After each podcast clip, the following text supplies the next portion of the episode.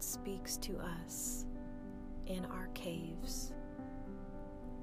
Taken from 1 Kings chapter 19.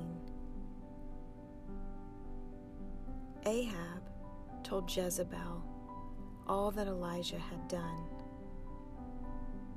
Then he was afraid, and he arose and ran for his life. There he came to a cave and lodged in it. And behold, the word of the Lord came to him and said to him, What are you doing here, Elijah?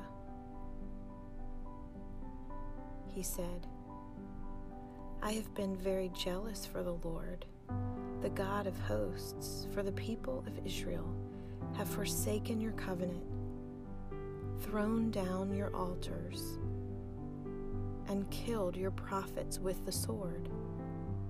And I, even I only, am left, and they seek my life to take it away. And he said, Go out and stand on the mount before the Lord. And behold, the Lord passed by, and a great and strong wind tore the mountains and broke in pieces the rocks before the Lord. But the Lord was not in the wind. And after the wind, an earthquake.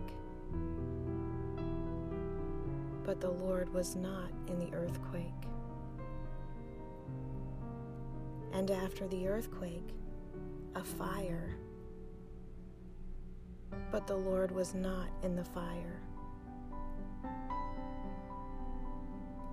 And after the fire, the sound of a low whisper.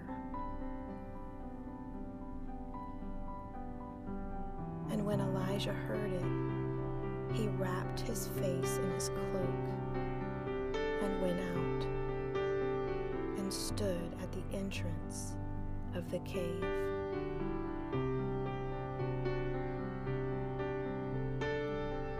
God speaks to us in our caves.